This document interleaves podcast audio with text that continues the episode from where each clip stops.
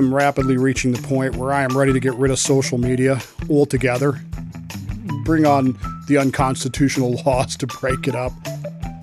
Ay, ay, ay. It's gotten to the point where you can't have a rational discussion about anything. Nothing.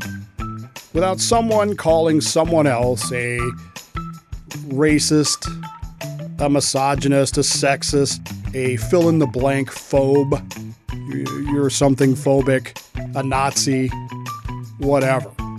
We, we've gotten to the point where there's no there's no discussion anymore of anything. And of course, this was on full display this past week when sitting here minding my business, as I often do, I was asked by someone what my opinion was. My opinion. Well, Dave, what's your opinion about the Juneteenth federal holiday?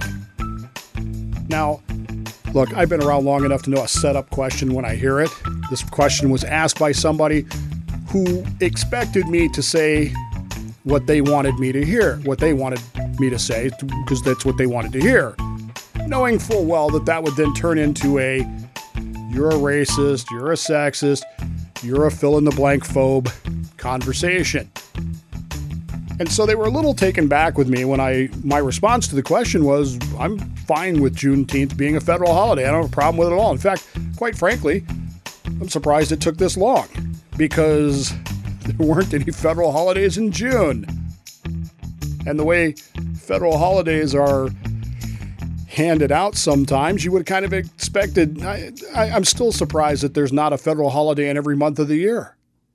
But Juneteenth comes along, and now we have a federal holiday in Juneteenth. I was bemused by the medical people who canceled their emergency meeting. Again, this isn't about the vaccine, but there were some reports of some problems with the vaccine causing some heart issues. And so they called an emergency meeting for Saturday, the 18th, of a bunch of these medical people. So get that? They're having them come in to work on a Saturday or a Zoom meeting on a Saturday. They canceled the emergency meeting because of the Juneteenth holiday, which literally had not existed two hours before they canceled it. So it's kind of like, well, it must not be much of an emergency you were willing to call people in on a Saturday, but not on Juneteenth, which speaks more to the reality of the situation, which is that they didn't want to appear or risk being called racist, sexist, misogynist, Nazis, or fill in the blank phobic. It was less about anything else. The reality of it is, I, Juneteenth is a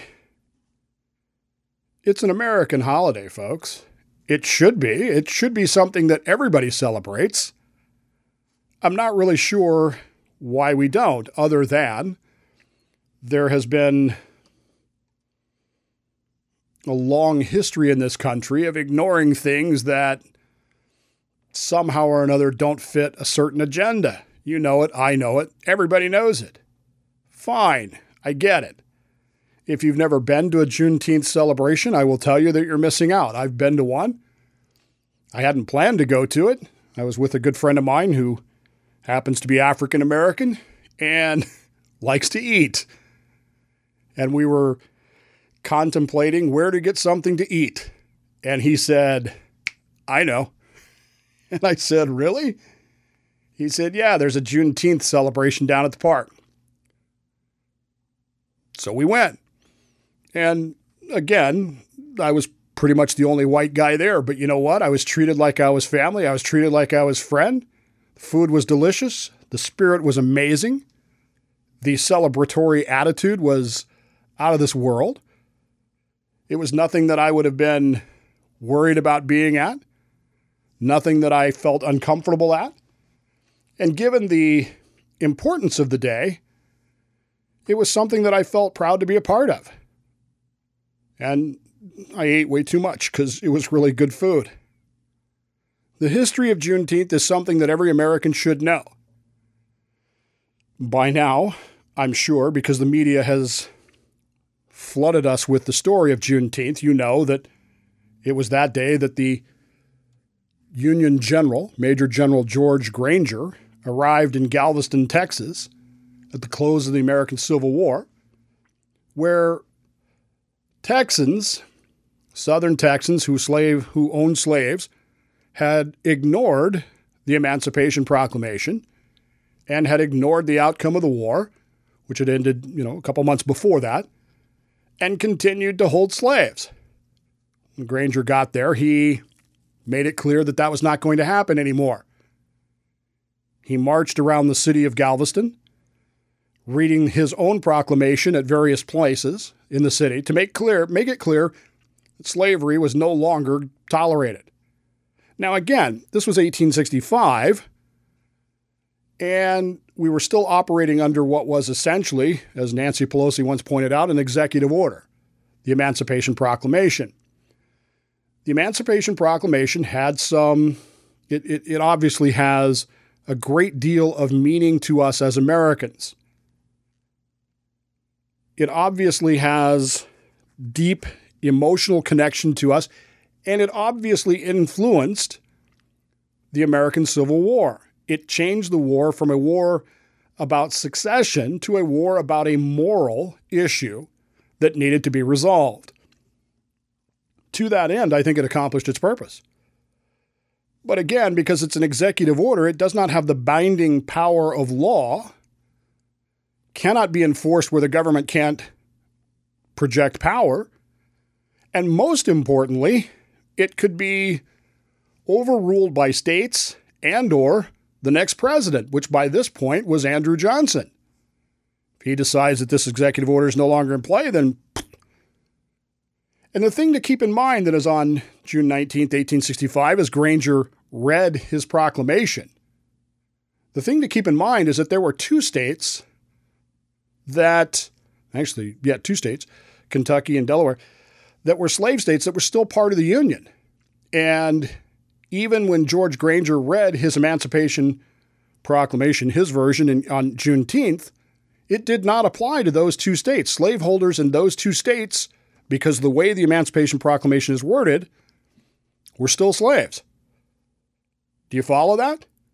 Most people don't know that. They don't they don't make that connection. It isn't until the 13th Amendment comes along a year later and outlaws slavery and indentured servitude that slavery is actually legally fully abolished. But this celebration in Texas, where George Granger, who is a remarkable man, again, we part of what I'm going to say here is we don't know our own history. And part of the problem that we find ourselves with is because we don't know that history, we misinterpret things and misapply them. And instead of looking at Juneteenth as this black white issue, this Independence Day for Black America versus July 4th Independence Day for White America, and never the tween shall mix, is caused by our own ignorance on every side. George Granger was a competent, if not excellent, Union Army officer. He was a cavalryman. He was one of those guys that moved around during the war. He was assigned to different theaters during the war. He had been under John Pope during the uh, during that disaster. He'd been under McClellan in Ohio when they uh, overran what would eventually become West Virginia. He was a staff officer under General Nathaniel Lyon, which is important to me because of the Battle of Wilson's Creek where my great grandfather participated. He was the commander of the 2nd Michigan Cavalry Regiment. And eventually, he served in the Army of the Mississippi, Battle of New Madrid, Siege of Corinth, and finally took command of the Army of Kentucky. What he's most famous for, though, happened on September 20th, 1863, a little less than two years before what he's most famous for, Juneteenth, happened. In fact, if he doesn't do what he did on September 20th, 1863, exactly 100 years before I was born, there may not have been a Juneteenth at all. The battle at Chickamauga was going horribly bad for the Union. Horribly bad. The Union Army was being beaten, it was being driven back from the field, and was in grave danger. And because of a tactical error that was made by a local commander, the Union center, the line in the Union, uh, was gone. The, he, he thought that he had been told to move, so he got his entire division up and left, and just left a hole in the Union lines that the Confederates exploited. And they drove the Union almost from the field. But there was one hill in the center of the battlefield, Horseshoe Hill, where a guy by the name of George Thomas, General George Thomas, circled his troops up and said, Here's where we're stopping. He would go on to become known as the Rock of Chickamauga. And his men held that, held that, uh, that, that hill all day against attack after attack, wave of wave after wave of attack. They held out, but they were they were getting stretched thin. They were getting low on ammo. They were getting less and less men. They were taking heavy casualties. George Thomas, by the way, is a Virginian. He's not a Yankee. He's a Virginian who understood what this whole war was really about. And he spent his entire career not being fully trusted by the Union Army until this day came when he held Horseshoe Hill. And when the moment came when everything was at the, the absolute tipping point, we have to make a decision. Are we going to stay or are we going to go? Do we retreat? Do we hold? They took the binoculars and they swept them around the, the hill to their rear, where suddenly there was a huge group of troops approaching. And it was unclear whose troops they were. It was most likely that they were Confederate troops because that's the way the, the battle was going. Well, it turned out to be the Reserve Corps, led by George Granger, who had disobeyed orders given by the Army commander, a guy by the name of Rosecrans, and taken his entire Army Corps, CORPS, to support George Thomas at Chickamauga. Now, technically, the Union lost the battle. Technically. But strategically, everybody knew that the Confederacy had lost a chance to annihilate the Union Army. And in doing so, maybe extended the war a little bit, but clearly did not win.